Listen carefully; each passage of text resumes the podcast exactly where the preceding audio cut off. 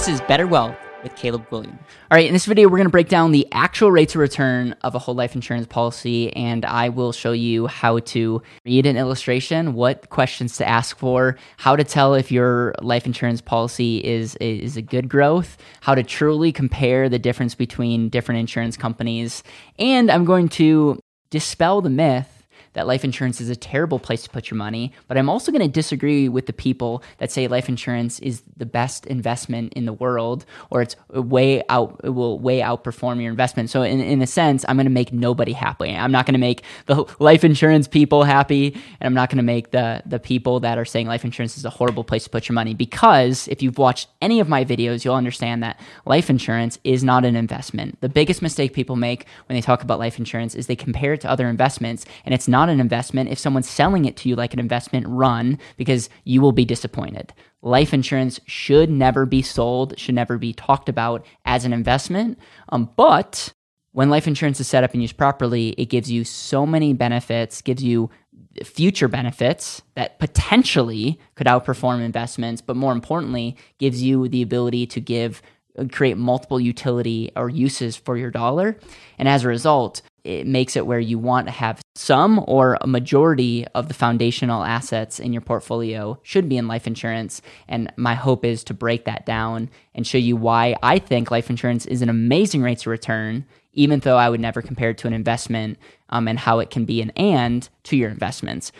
So I know that's a mouthful the, the thing I want to say before we jump into um, the meat of this of this uh, lesson is if you've not watched my video on max funded life insurance versus a typical life insurance, you should do that because I'm referencing when life insurance is set up properly. I know that a lot of people don't set it up and use it properly, and a lot of the gurus that say life insurance is a horrible place to put your money are pointing to the people and, and examples that are not like what I'm going to show you. So I, I'm I'm well aware of that, and my hope is that if you do something like this, you either work with people like us or work with someone that knows what they're doing. Because if you don't, it's not going to be like what I'm showing you. So that's my disclaimer. I think one one thing that is really really important is always when you're looking at a life insurance policy, people can people can straight up lie to you about the rates of return, or a lot of them are just misled. Just ask for the internal rate of return the internal rate of return, the IRR. The IRR shows you what the internal rate of return is going to be. Now, people could say, well, Caleb, we don't know what the next 30 years are going to look like 100%. But it's looking at it's looking at a projection and saying take out all the fees, take out all the insurance costs, take out all the commissions. This is the actual rates of return that your policy is going to grow by. This is what matters. So if we're comparing different insurance companies, we can look at the IRR way more accurate than looking at dividends because dividends can straight up lie. Dividends can they could, someone could say now this again, I'm not going to die on this statement, but someone could say my dividend's 10% and your dividend's 6. What's the internal rate of return? I guarantee you it's not going to be a 4% difference. And so um, this just it's just my experience. Majority of people don't know this. And so when we look at the internal rate of return, and then when you add other factors like taxes, fees, cost of insurance, you're going to realize that life insurance is not an investment, but it's a pretty darn good asset that can grow and give you utility of your dollars. It's an incredible asset in the short term and long term if you understand the uses of it. And so that's what we're going to break down. And so section 7702 part of the tax code that essentially gives the tax free nature of life insurance. So when it's set up and used properly, your life insurance can grow tax free, can be used tax free, and will can get passed on income tax free to the next generation. And this is uh, an incredible benefit, especially with um, you know taxes potentially being higher in the future. This is a, this is a benefit of why some people want a portion of their money into life insurance. You have Albert Einstein that is um, misquoted, but he's Albert Einstein actually didn't say this, but he's misquoted for saying this so much that I think we should just give him credit. I, I think he deserves to say this this quote. He says, "Compound interest is, is the eighth wonder of the world. He who understands it earns it. He who doesn't pays it." Obviously, we want to understand compounding. So, what is compounding? Uh, compounding is a function of three things. You need something to compound. This is the biggest mistake that a lot of people make is they don't have anything to compound. 100% of zero is still zero. So you need something to compound. You need to earn an interest rate to compound. And then you need time. And that's where the hockey stick growth comes in because there gets to a point where now your interest is earning on so much of the interest that have, has earned on your principal that it just becomes this hockey stick growth. This is the mistake that a lot of people make is they kill the goose that's laying the golden egg. And one thing that I love about life insurance, when set up and used properly, your dollar will literally grow for the rest of your life versus till retirement. So, so many people think so short term. And um, life insurance is not a short term asset, but it will literally give you the ability to grow your money and you have the ability to use it without hurting the growth. And that's why this asset is such a powerful asset to have at your portfolio. So here's, we're getting into numbers. Okay. So a properly designed policy will show you some kind of cash value early on and will break even in year four, five, six, maybe seven. Okay. And so this policy breaks even in year six. I want to be very clear that this is not, I'm not going on record saying this is the greatest policy design. I'm just showing you you know how to read an IRR statement. So we put fifty thousand dollars into a policy. We have cash value at the end of the year thirty nine thousand four hundred and thirty two bucks. Okay, meaning we have a negative IRR of twenty one percent. IRR is just looking on the cash cash on cash. Okay, it's not looking at any of the other benefits. So it's not looking at the 1.3 million dollar death benefit that you have. It's not looking at the ability that you can borrow against this 39,000 and still get the growth, right? It's not looking at the other living benefits, it's not looking at the future cash flow that you'll have more because this this money is in your your portfolio. It's just looking at the cash growth rate, which can be misleading from a standpoint of like we can't just look at this. This is this is not sharing the only benefit of life insurance, but it's it's giving you the rate of return benefit.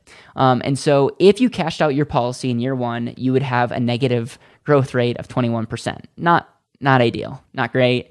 Um, I'll be the first to say this is it's not not a good deal. Um, in year two, you've put in $100,000 total and you have $82,000, $681, meaning if you cashed out in that year, you now have an annualized, um, you know, return of negative 12%. Okay. You can see the death benefit is increasing.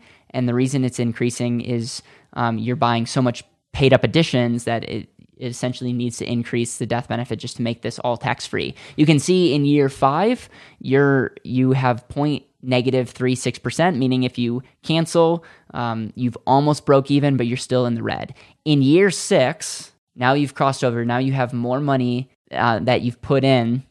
You have you have more money than what you've put in. So technically, if you cancel this policy, you'd have a nine nine thousand dollar growth, which is an equivalent of a 0.87%. Now, I want to show now this 0.87% increases pretty quickly. And this is where a lot of people, including advisors, say, well, okay, this is where you're starting to get arbitrage. Or, you know, in year in year 10, you're starting to earn 2%. And you're like, okay, that's okay, that's decent, but that's hard to get excited about. Like in year 30, you're finally, year 30, you're earning 4.858%, where they're they're wrong is the internal rate of return is taking into account all the down years. So an, on an annual percentage, you're actually earning way greater than 4.58% because it's including the negative years. But this is showing every year, it's showing every single year, including the beginning year. So to break this down, I have a future value calculator. And so if you put $50,000 in, and again, 50,000 is just an example. I'm not I'm not saying that you you could use this for fit 5000, it's just the example that I have. So you put $50,000 in every year at, at, you know over 30 years if you earn 4.58% every single year, you'd have 3.2 million, you know this number, and you can see this is the exact number meaning that life insurance gets you a 4.4.58% rate of return every single year, including the negative year. So, so here's the question that I, I usually ask people: Life insurance, when you understand that it's not an investment, when you understand that it's a it's an asset that you have access to that capital while it continues to grow, what other safe liquid assets do you have control over your capital earn you anywhere near four and a half percent in today's interest rates? Zero. So when we say life insurance is a terrible rate of return, we're comparing it to an investment, which we should never compare it to. If we compare it to a savings account or a safe asset, it's an amazing asset. It's an amazing rate of return. Plus, at the, at 30 years, not only is your cash value earning four and a half percent tax free, but you have $5.8 million permanent death benefit that's attached with that. Again, I, I, it's it's not an investment. This this capital right here can be utilized and borrowed against to do other things with. That's amazing. That's why I believe if people understood the power of this asset, there would be a line outside the door. Now, here's the other thing that I want to say. If we compare this to a savings account, we have to compare taxes, we have to compare fees, we have to compare opportunity costs of potentially buying term insurance. And and so if you just include a 30% income tax and a 1% fee, you take that 4.58% rate of return, and now you need to earn over 7.6% every single year without a down year just to quote unquote keep up with the horrible, boring life insurance growth that life insurance gets you. I'm telling you, ladies and gentlemen, that life insurance is an incredible it's incredible growth if you understand how to compare it to uh, other assets in your portfolio. And so, really, the question that I've learned from uh, Todd Langford is we need to ask a question compared to what into everything. This is about an asset compared to what? When we ask this question to, into life insurance, I believe it's an amazing asset when you compare it to other assets. And so, here's a little uh, lesson that we'll end with. I, th- I, think, again, it's really, really important that we understand um, how to compare things. And so, if your life insurance gets an internal rate of return of 3.5%, okay? I've seen life insurance with 3%. I've seen life insurance close to 5% internal rate of return, but let's just say 3.5%. And we add a tax rate of 30%. Now, some people will say, well, I don't have anywhere near 30% income tax rate. Okay, we can, we can lower it. But I want you to consider what the future could hold. And I also want you to consider that we have a lot of clients in California and other places, and they're like 30% would be amazing. So I just use 30% if you just take that internal rate of return at 3.5% and we compare it to a savings account, number one, majority of savings accounts don't can't even hold a candle to this long term. But even if they could, now the savings account has to earn 5% just to keep up with the boring old 3.5% because life insurance grows tax free and your savings account doesn't. I know it's it, we don't really notice it because we earn like nothing in our savings account. But if we did, we would understand that we would have to pay taxes, i.e., making us have to earn a greater rate of return in the savings account just to compete with the life insurance internal rate of return. When you add a, a fee, 1% might be aggressive for some, 1% might be in, amazing for others. It's just a point that I'm trying to illustrate. If you had to add a fee on top of, you know, the opportunity cost of where you store your capital, now you need to earn 6%. And if we take a $5 million death benefit for this person that we did, they would have to earn, pay $4,830 to get a permanent 30 year term insurance, making them um, needing to earn 6.9% in that alternative asset just to keep up with the boring old life insurance. This is where people will say, well, I the S&P or my business or real estate earns more than 6.9%. I'm saying this we're comparing this to a savings account because in life insurance, you can borrow against a policy and invest in other things. And now you get a dollar doing multiple things. I'm not saying that life insurance gets to 6.9%. That's not what I'm saying. I'm saying if we compare it to other assets and you compare f- taxes, you compare fees, you compare buy term and invest difference, and you also understand that this is not an investment, you can utilize that capital while it continues to grow. You need to earn four five, six percent or more in those safe assets just to hold the candle to the long term efficiency of storing your capital into life insurance. That's all I'm saying. By the way, this is used.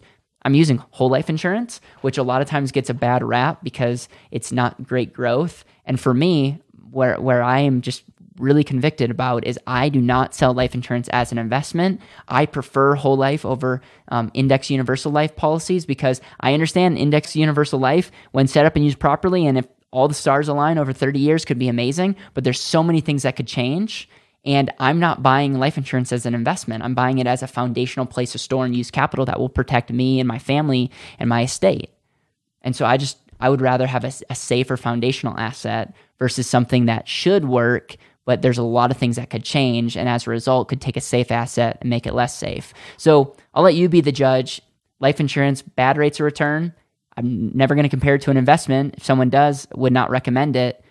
But if you understand that life insurance is a is a safe, liquid asset that you have control now and in the future, I think it it's a 400 plus difference. And that's why I put a lot of my savings into life insurance as the foundational asset for what we're doing. If you enjoy this video, please share it with others. I would love to hear your thoughts in the comments.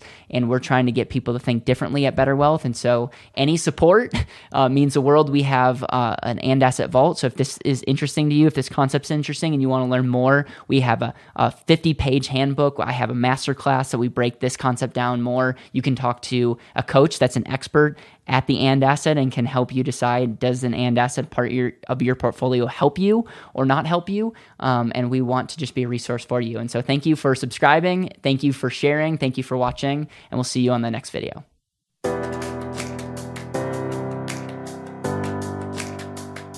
Thank you so much for listening to the Better Wealth Podcast. It would mean the world to me if you could hit subscribe, leave a review, and share this with the people that you know and love.